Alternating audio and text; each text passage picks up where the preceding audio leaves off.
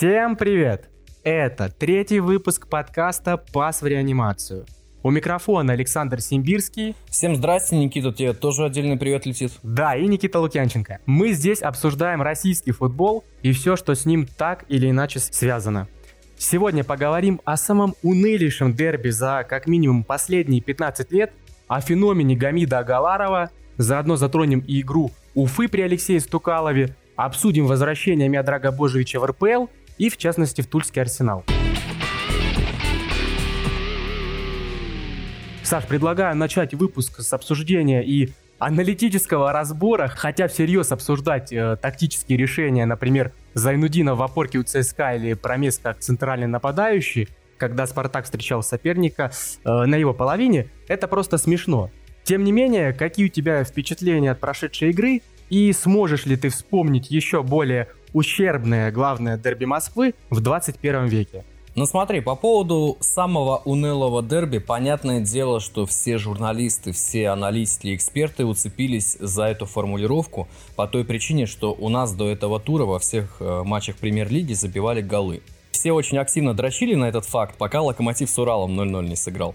Ну и, собственно, по Спартаку и ЦСКА, видимо, на контрасте с какими-то событиями, там совсем недавних времен, когда, помнишь, в меньшинстве Спартак вырывал победу в Кубке у ЦСКА. То есть это всегда горячее дерби по эмоциям, по накалу, по антуражу вокруг и по подаче информации. Но я так скажу, что весной матч был, который между Спартаком и ЦСКА, он был на самом деле не более событийным. Он получился таким же унылым по содержанию и качеству футбола. Здесь просто все наложилось на перестройку, которая идет э, в ЦСКА сейчас. Понятное дело, что тот состав, который есть у Березутского, ну, вряд ли можно от такого ЦСКА ожидать какого-то взрыва, там, дикого прессинга, контроля или там что угодно можете выбрать. И знаешь, вот э, еще даже были матчи не самые событийные, они были и в 2014 году и в 13-м, когда ЦСКА, помню, минимальные победы тоже одерживал со счетом 1-0. Понятное дело, что потом это все перебивалось более интересными матчами.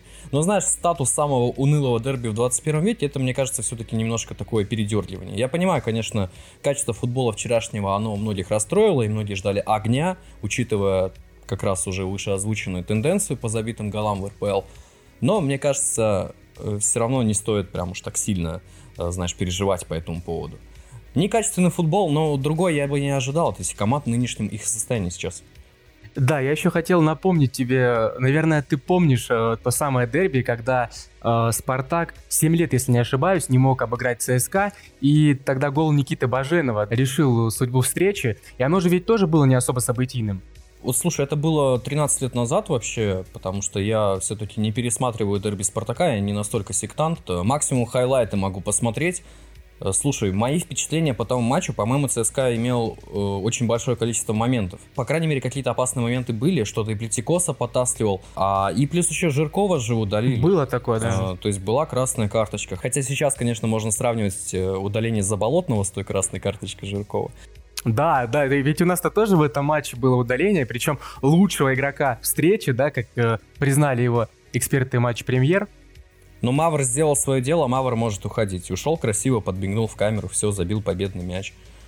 По поводу тактических изысков. Ну, во-первых, Алексей Березуцкий отзеркалил полностью тактику Спартака. Ну, так, схематично, понятно. 3-4-3 против 3-4-3. Зайнудинов в опорной зоне, хотя он там ни в Ростове, ни ЦСКА толком не играл. Я имею в виду вот место центрального полузащитника с таким оборонительным объемом. Зайнудинов, кстати, справился с этим всем. Устал, конечно, было видно во втором тайме, но интересная находка.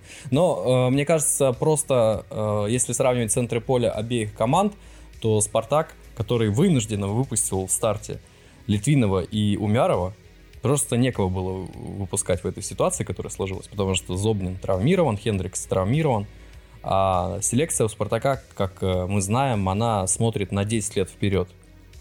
То есть там стратегическое планирование, понимаешь, тщательный отбор футболистов, э, но вот кого угодно берут, только не центральных полузащитников меняемого класса.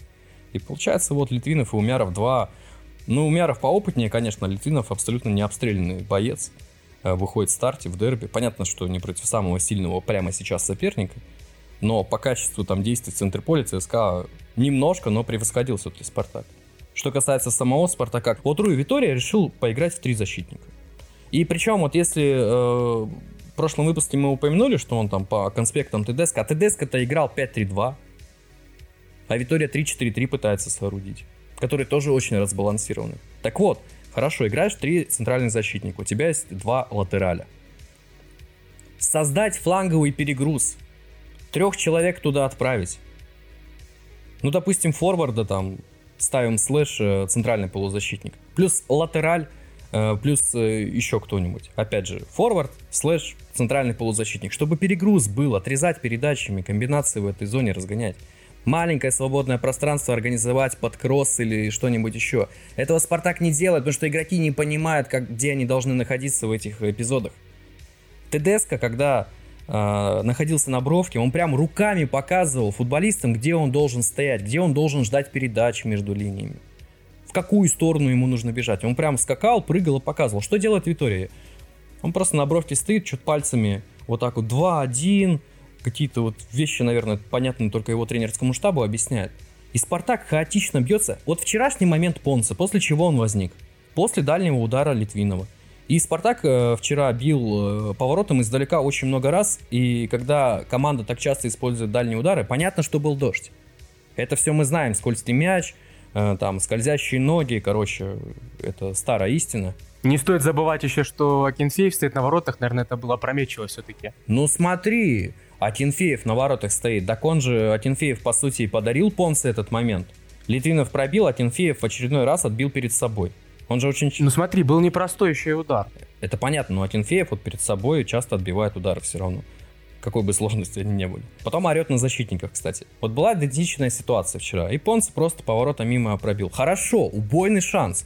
А, если бы, вот знаешь, вот как вот говорят, если бы Понс реализовал свой момент. И причем это говорят не только болельщики Спартака, которые вечно оптимизм пропагандируют. Это говорит сам Руи Витория. У него просто полный разрыв с объективной реальностью существует сейчас. Почему? Потому что Спартак э, создал вот этот э, момент, хорошо, убойный, но это, по сути, единственный шанс был. И э, в конце, вот, допустим, я смотрю андерстат по этому матчу. Вот пишут там, XG там у Спартака больше и все такое. Вот опять Спартак не забил. Окей, открываем XG-карту. Что мы видим? Удар Промеса. Помнишь в конце матча, если ты смотрел, когда рассказывал, скидку делал в центр штрафной? Да. Удар да, Промеса по версии Андерсат по модели весит больше, чем удар Понс. Это как получается? Но а ты помнишь? Она же не совсем точно иногда, вот. да, рассчитывается. О чем, о чем и речь?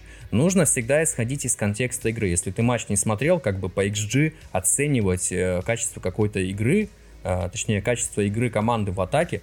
Хорошо, нет у вас времени смотреть матч полностью. Э, вы видите цифры, хотите их проверить. Откройте инстат, Вайскаут, видео, там есть нарезка по моментам, и посмотрите сами. Промес вчера наносил удар, он уже из последних сил дотягивался до мяча, и удар не получился. А Андерсат вешает почти треть вот опасности всех шансов Спартака в этом матче вот этому удару.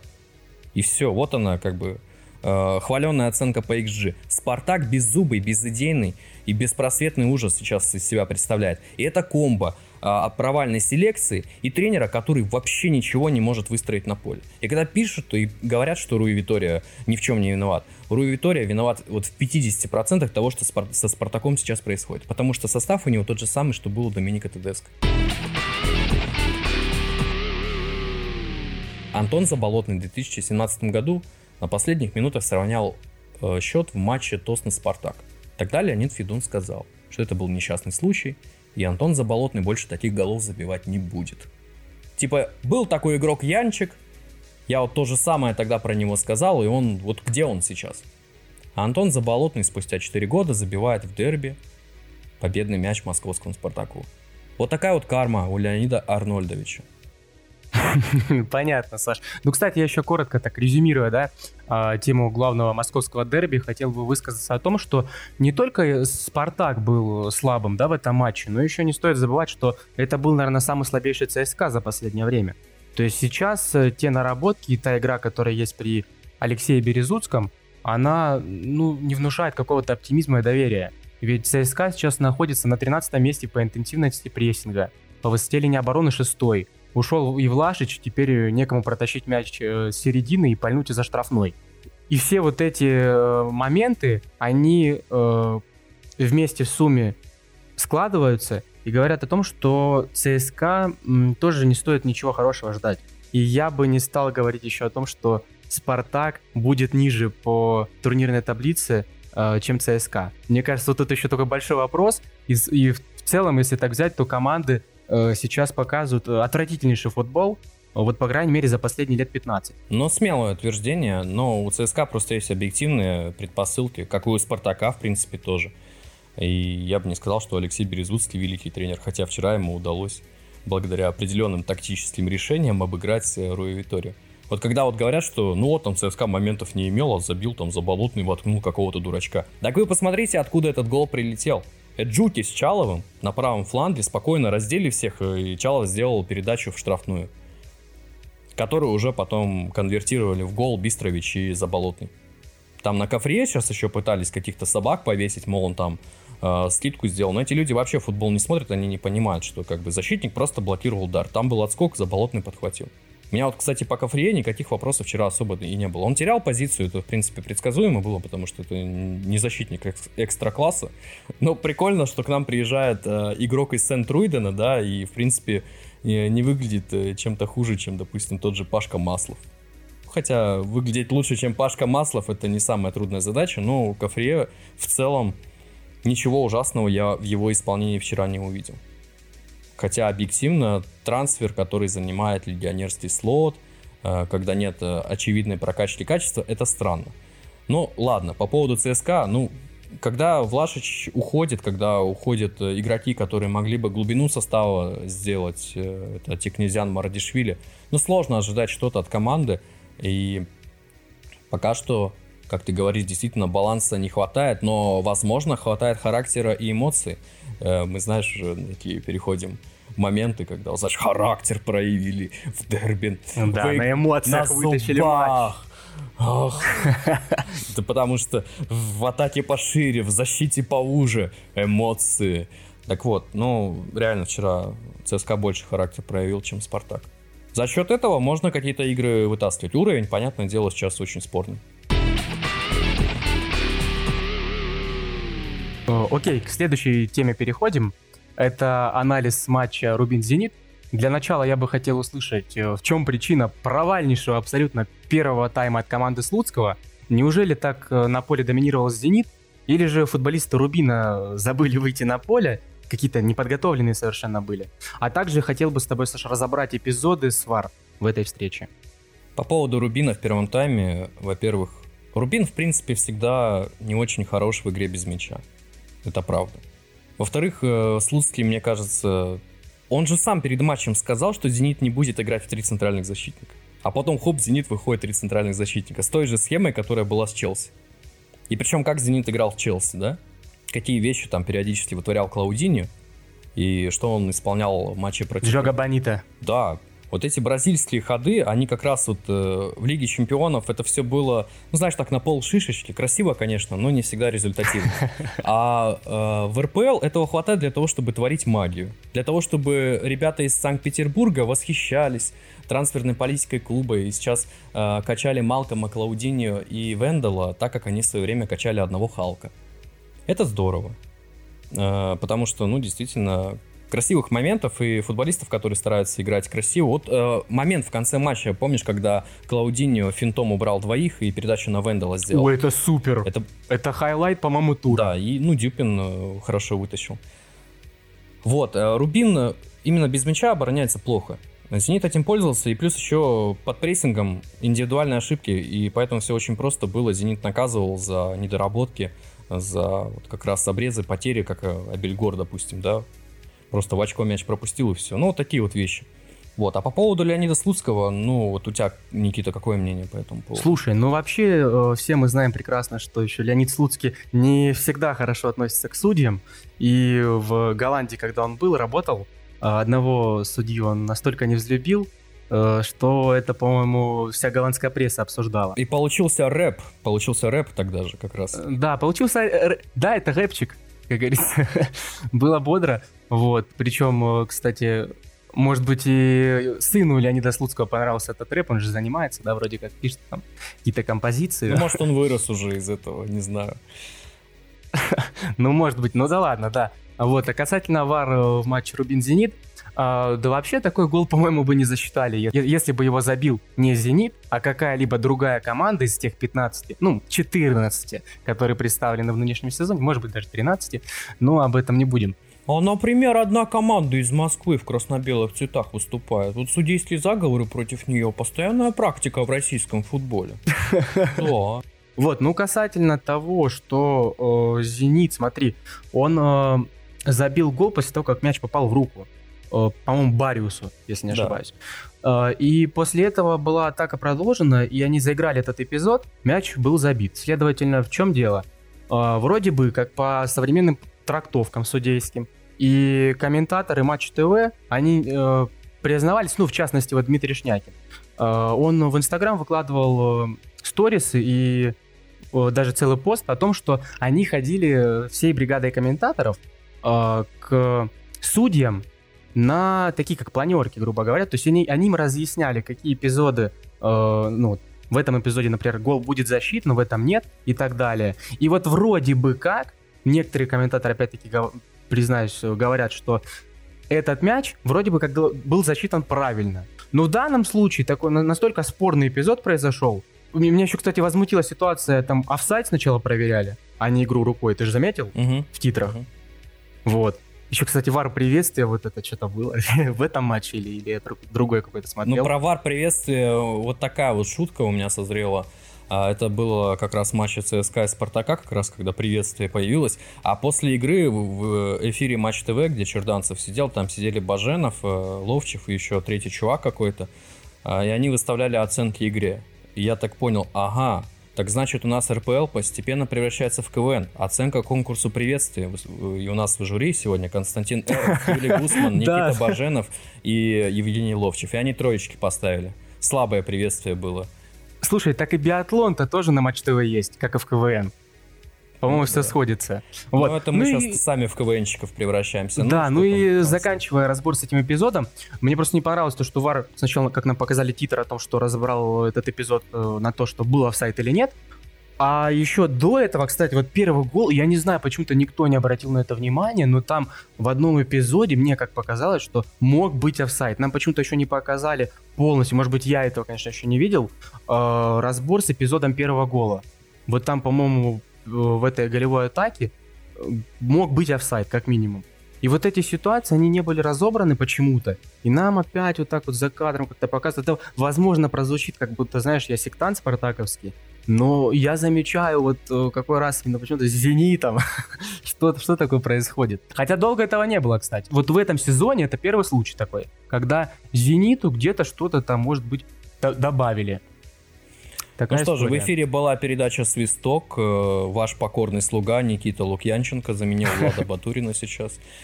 Э, смотри, ну «Зенит» был сильнее в этом матче.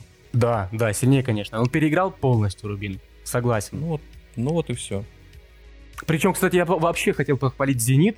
И то, что Симак решился на такую интересную схему, да, э, ты же смотрел матч в Лондоне? Там «Зенит» достойно смотрелся. Нормально да. Отличнейший матч провели. Я, я кайфанул от этой игры. За долгое время я кайфанул от игры российского клуба в Еврокубках. Дай бог, чтобы так продолжалось дальше, и «Зенит» с Мальме также, а может даже и лучше сыграл. Да будет супер. Я только Мне знаю. еще нравится, э, я сразу скажу, что я ни разу не болею за «Зенит», и я в целом даже устойчивый, возможно, негативные чувства питаю к этому клубу, но я стараюсь объективно оценивать. Когда, вот знаешь, писали о том, что «Зенит» против Челси играл, и, мол, э, ну, я сам не люблю фразу «достойно проиграл», но знаешь, э, когда вот говорят, что типа Челси вышел и не настроился на игру, в полноги бегал, так это же неправда. Челси нормально бегал. Вот если смотреть по АПЛ, а я матчи Челси видел практически все в этом сезоне и смотрел их в эфире, и я скажу, что у Челси бывали провальные отрезки, такие неоднозначные. Даже в матче против Арсенала мертвейшего во втором тайме, когда Арсенал там пару раз поджал хорошо. И с Астон Виллой тоже Астон Вилла создавала проблемы Челси. У Челси пока что не все получается на поле, они в сезон ну, входят... Э, то есть структура есть, понятное дело, что и баланс очень хороший при Тухеле выстроенный.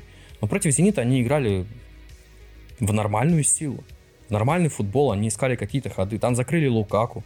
И можно отметить как раз э, действия обороны «Зенита». Я не понимаю людей, когда вот они начинают говорить про то, что а, а, ну что там, там, это 0-1, там Челси не старался. Фиг его знает, ребята, потому что первый тур Лиги Чемпионов, и плюс еще, если мы про Лукаку говорим, ну человек вернулся в клуб для... Всегда же, когда человек приходит в клуб, понятное дело, что он за Челси уже играл, но это давно было, что он хочет себя проявить, что он голоден до забитых мячей. По Лукаку это видно. И в АПЛ он, собственно, также старается. И против «Зенита» он старался. И забил, собственно.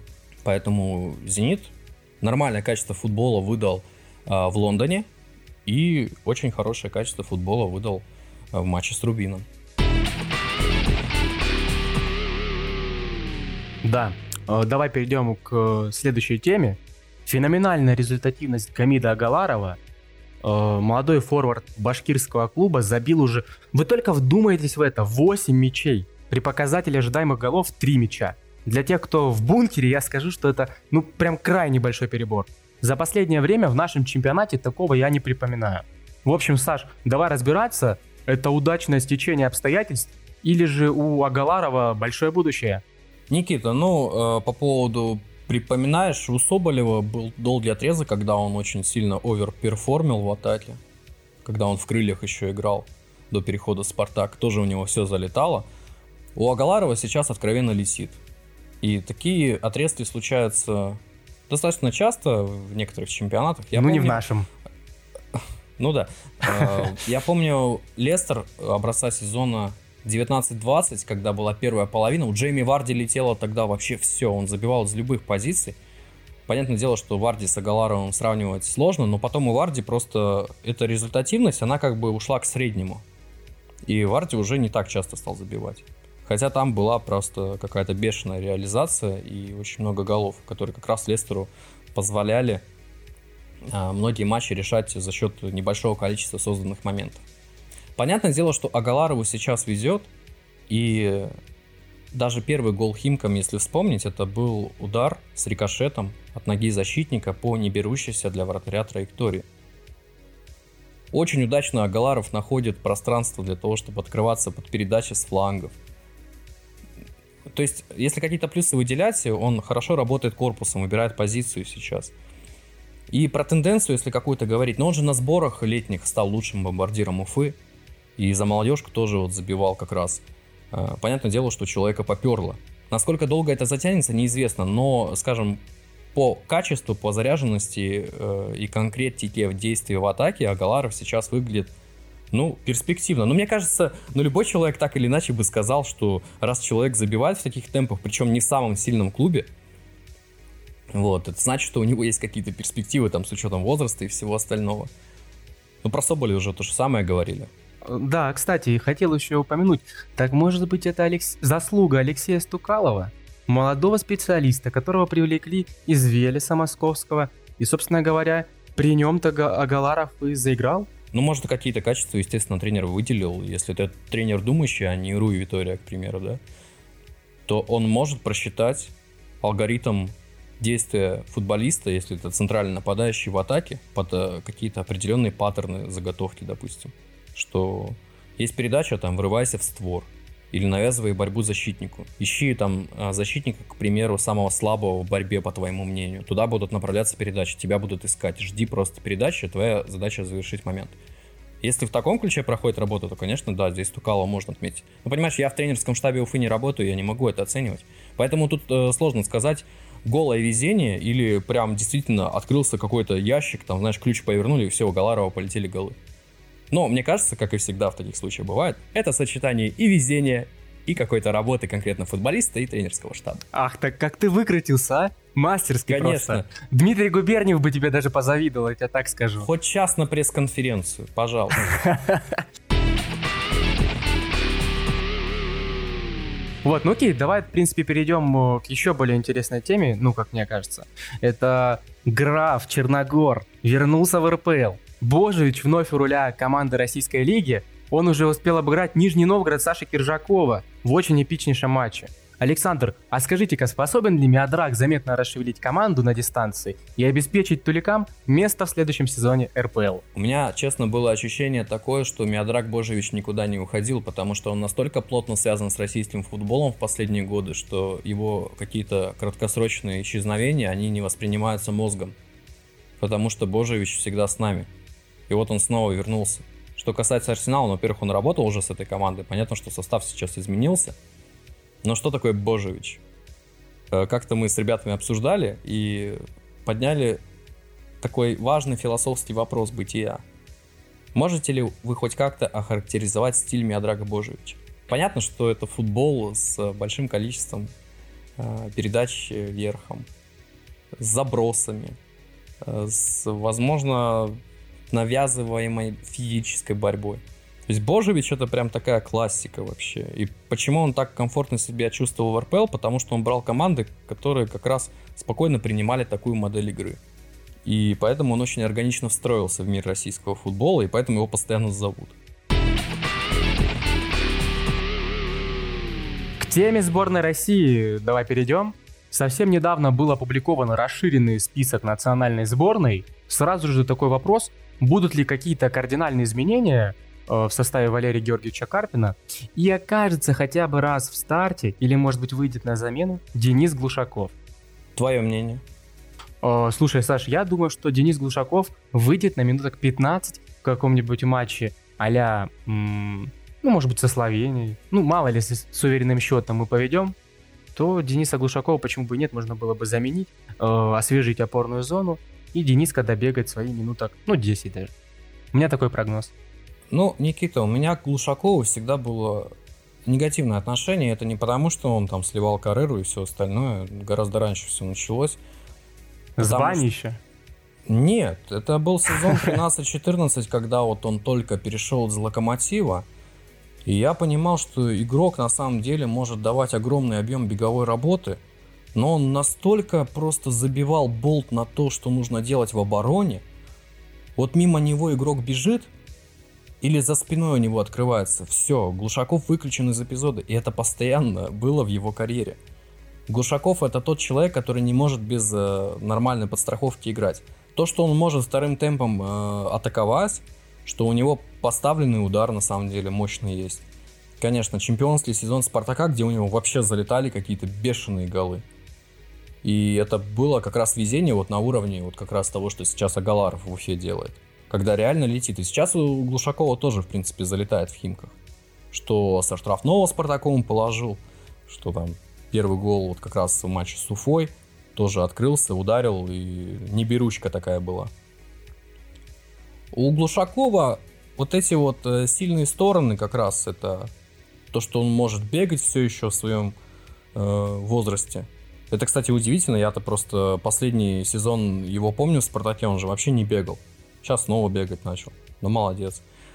Когда он не бегает, это вообще превращается просто в обузу футболист, потому что он ни в обороне не отрабатывает. То есть у него бывали какие-то всплески, когда он что-то где-то там отбирать мог. И при Карпине, кстати, это было как раз в Спартаке, потому что, наверное, Валера был единственным тренером, который в Глушакове э, как-то будил вот эту страсть к оборонительным действиям именно грамотным. Не просто беготня какая-то безмозглая, а прям действительно он где-то оборонялся хорошо. Это же Валеру отличает, собственно говоря. То есть он может найти подход к каждому футболисту. Ну вот, и что касается Глушакова, ну, мне кажется, что Карпин его вызвал в том числе потому, что он работал с ним. И у него Глушаков у Карпина играл постоянно в «Спартаке». Понимаешь, в чем дело? Вот. И, в принципе, кстати, далеко не факт, что Глушаков в окончательный список войдет. То есть, может быть, это просто привет такой от Карпина, что типа, ты молодец, мы за тобой следим. Давай, забивай дальше. Если забьешь еще там голов 10, то мы тебя, может, на ноябрьские матчи вызовем. Вот. По крайней мере, в, стар- в старте я его точно не вижу в сборной. Вот реально. А, потому что, во-первых, Глушаков это тот человек, который сразу подкидывает ребус. У тебя, допустим, есть на поле Денис Глушаков, и ты должен сразу думать, как вот все его косяки пытаться как-то замаскировать, нивелировать и так далее.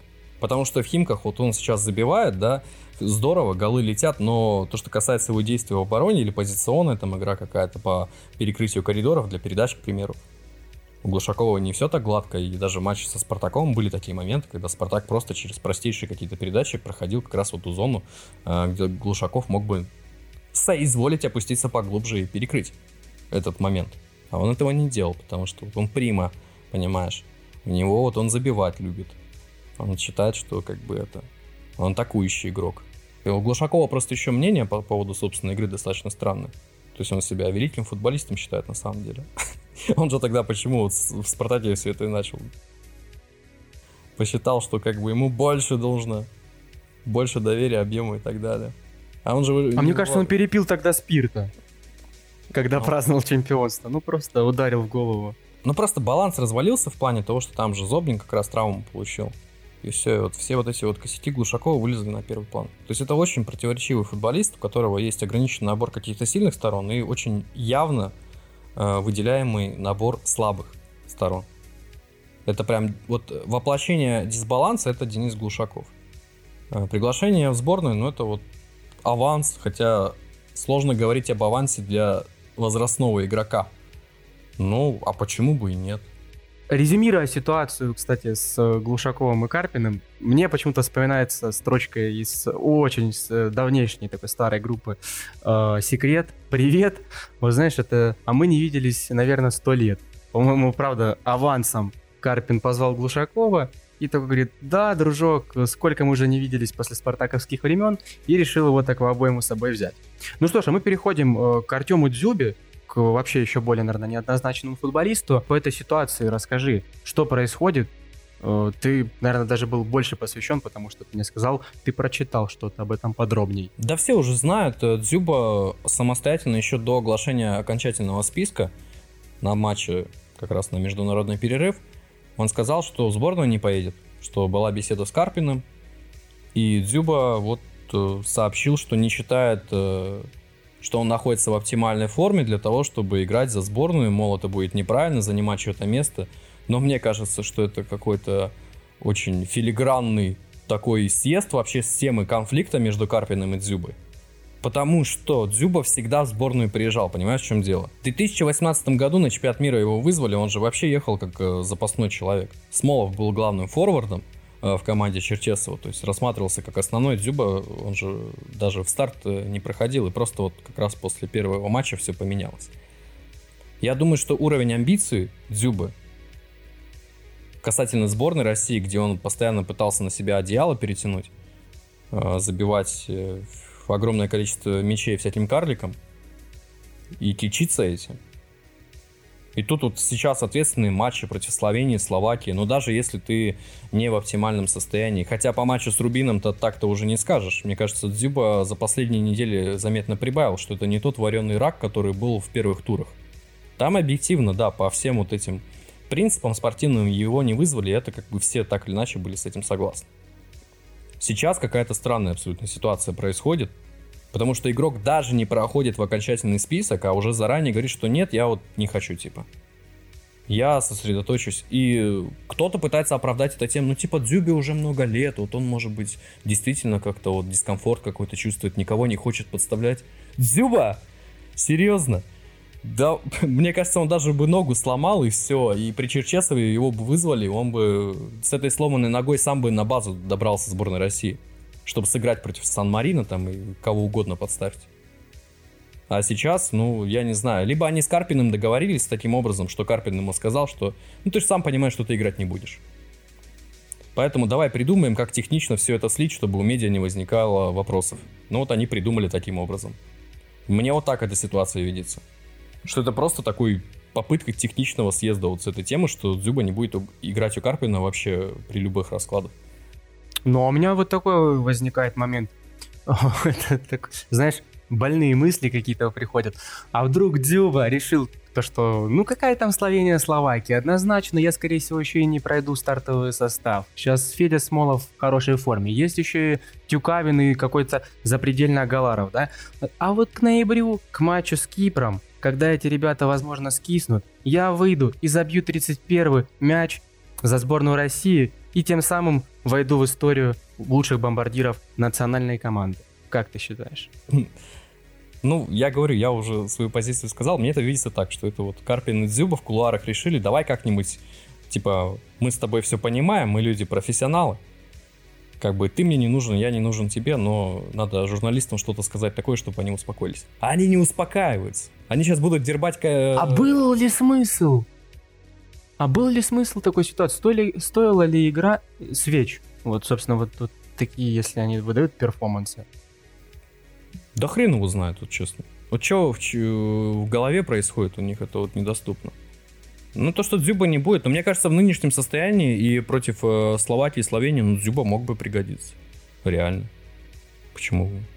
Просто там, э, понимаешь, вот за что еще можно зацепиться? Ну, Карпин играет в прессинг, а Дзюба в прессинге ну, никогда особо не был великолепен. Хотя, Черчесов тоже играл в прессинг. И Дзюба там бегал, и я помню, как он и бельгийцев тоже прессовал. Ну, короче, странная очень вещь, и я думаю, что все-таки это многоходовочка какая-то. Для медиа. Да, может быть.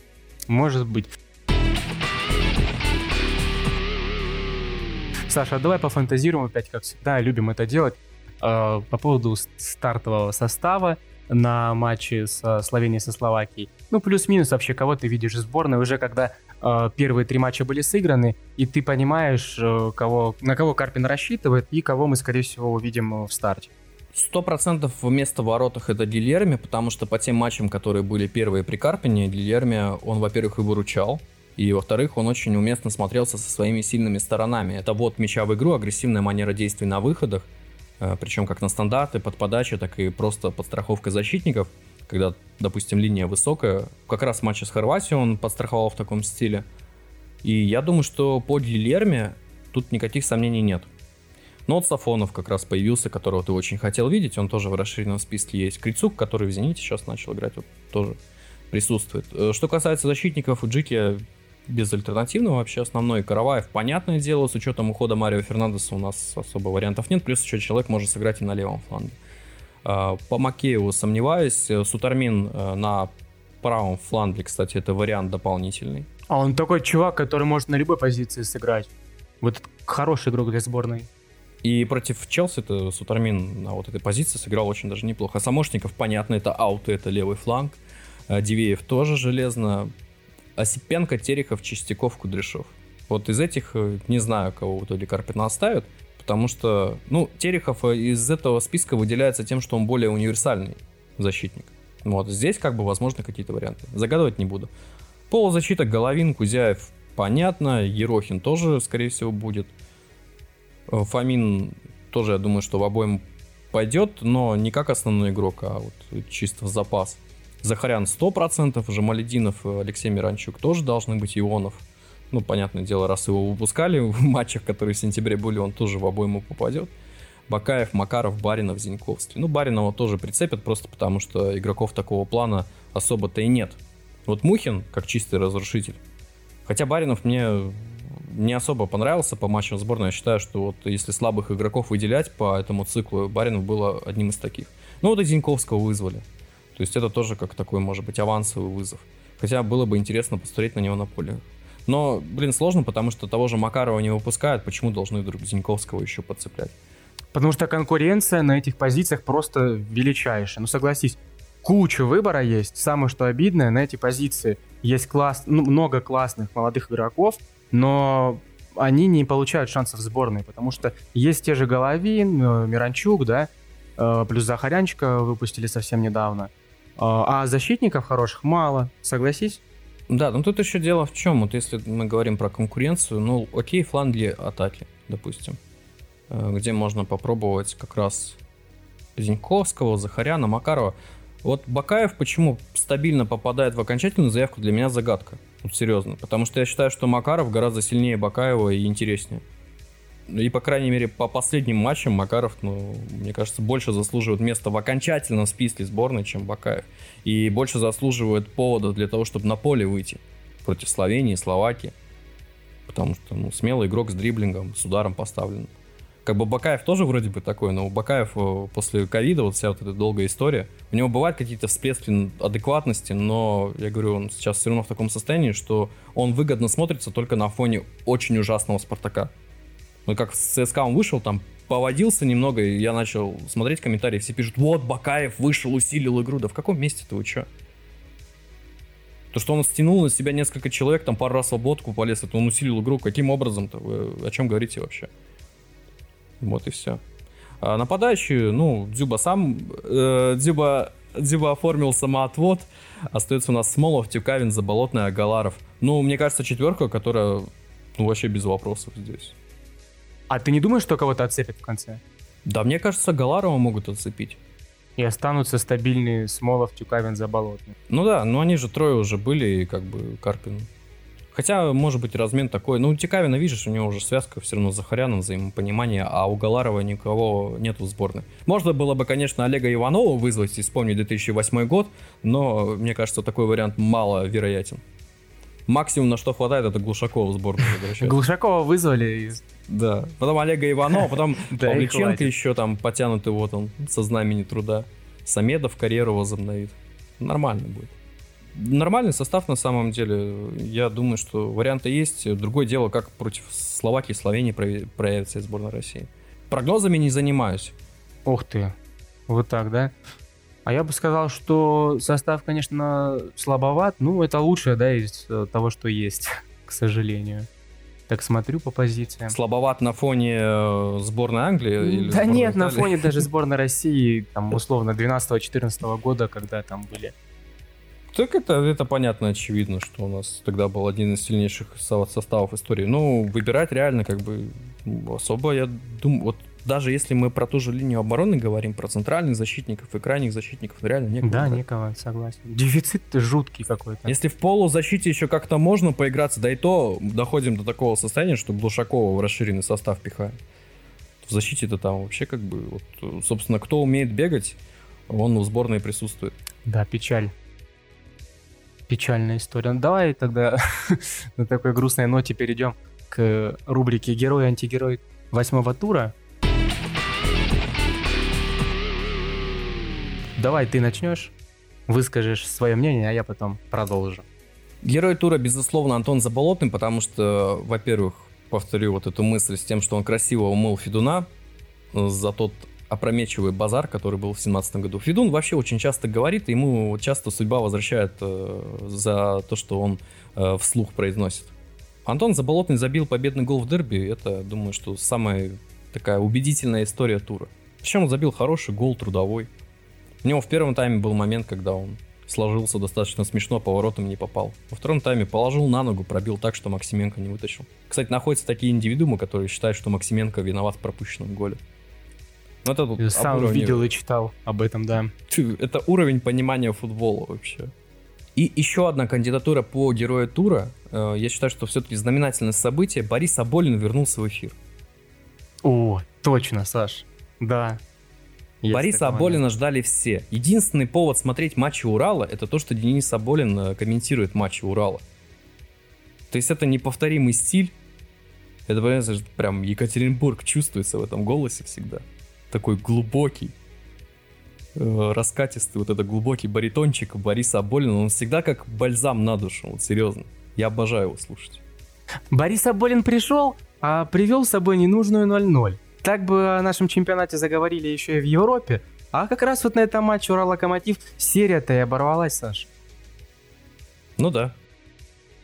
Вот так вот. Это в какой-то степени антигерой тура. Не, в начале матча сказал, что надеюсь, что эта серия не прервется в этом матче, и вот как раз она прервалась. А, по поводу антигероя тура, Иван Сиденков, главный арбитр матча Терека и Краснодара, а, он как раз удалил э, Виктора Гончаренко за слишком лестную оценку собственной работы. А Гончаренко, как мы знаем, в выражениях не стесняется совсем. Его же из Кубани убирали за то, что он слишком мягкий якобы был с футболистами, да. Вот. На самом деле Гончаренко это достаточно жесткий тип. Я думаю, что в выражениях он точно не стеснялся, когда вот этот беспредел происходил. А что происходило? Э, собственно, такую планку единоборств задал арбитр видимо, насмотревшись АПЛ, ну, как-то переоценил по-своему, и Терек фалил вообще жестко, шел в кости, в такие стыки. А, Нижич, кстати, получил красную карточку, две желтых у него было. И, в принципе, там на карточке наиграли многие игроки Терека, но это все незаметно прошло, а там были моменты, когда действительно и травмы могли наносить игрокам. И Гончаренко справедливо по этому поводу возмутился. То есть качество судейства вот этого арбитра из Санкт-Петербурга было очень низким. Слуцкий там про Иванова говорил, а вот на самом деле антигерой тура он здесь. Но Краснодару это не помешало победить. Э, Спиртсан очень хороший матч провел. Кабела забил Илин. И, в принципе, уверенная достаточно победа. Которая испортила как раз вот впечатление от этого матча было испорчено только работой главного арбитра. Хорошо. Окей, мои кандидатуры э, по поводу героя тура. Ну, у меня не было практически сомнений. Это Себастьян Шиманс, который бодро провел очередной поединок в РПЛ. Э, в матче Сочи поляк отдал голевую на Арсена Захаряна. Кроме того, активно участвовал в прессинге, выдавал обостряющие передачи. Да и в целом он был очень полезен команде. И знаете, это в купе так за тот стартовый отрезок, который сейчас э, он прошел вместе с командой, я ему хотел бы отдать такую дань уважения и э, поставить его главным героем восьмого тура. Вот. А по поводу антигероя тура, тут все точно однозначно. Это вся команда Спартака.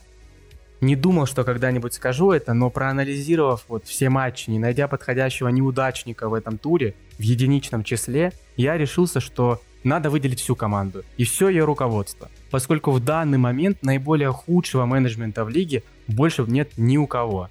И вы знаете, все те люди, которые сейчас причастны к Спартаку, и те, кто не выкладывается на 100%, честно вызывают лютое отвращение, и хочется, чтобы поскорее это все ушло на нет, и мы вновь поговорили о Спартаке как об одном из лидеров чемпионата или хотя бы той команде, которой не бывает такой шумихи, но, честно говоря, когда такие времена настанут, э, это большой вопрос, и, видимо, до ухода Федуна мы будем об этом говорить постоянно. Друзья, с вами был подкаст Пасу реанимацию. Напоминаю, что нас можно слушать на iTunes, наконец-таки. Мы теперь там тоже есть. Google Подкаст, CastBox, Яндекс Музыка, на многих других платформах. И, конечно же, на YouTube. Ребят, не забудьте поставить лайк, врубить колокольчик, подписаться на нас, прошу, подписывайтесь. Э, только 25% слушателей являются подписчиками нашего подкаста, остальные 75% не подписаны на нас. Это нужно срочно исправлять. В общем, проводите все нужные процедуры для того, чтобы первыми услышать наш замечательный подкаст – Обязательно оставляйте комментарии, ждем фидбэка. Все читаем, молниеносно отвечаем на ваши вопросики. А, группа Пилигрим говно. Всем хорошей недели, до свидания. Да, еще не забудьте с пользой провести свободное время. Например, те, кто еще не видел предыдущие выпуски, переходите на наши доступные платформы, слушайте, подписывайтесь. А мы говорим вам до свидания, до следующей недели.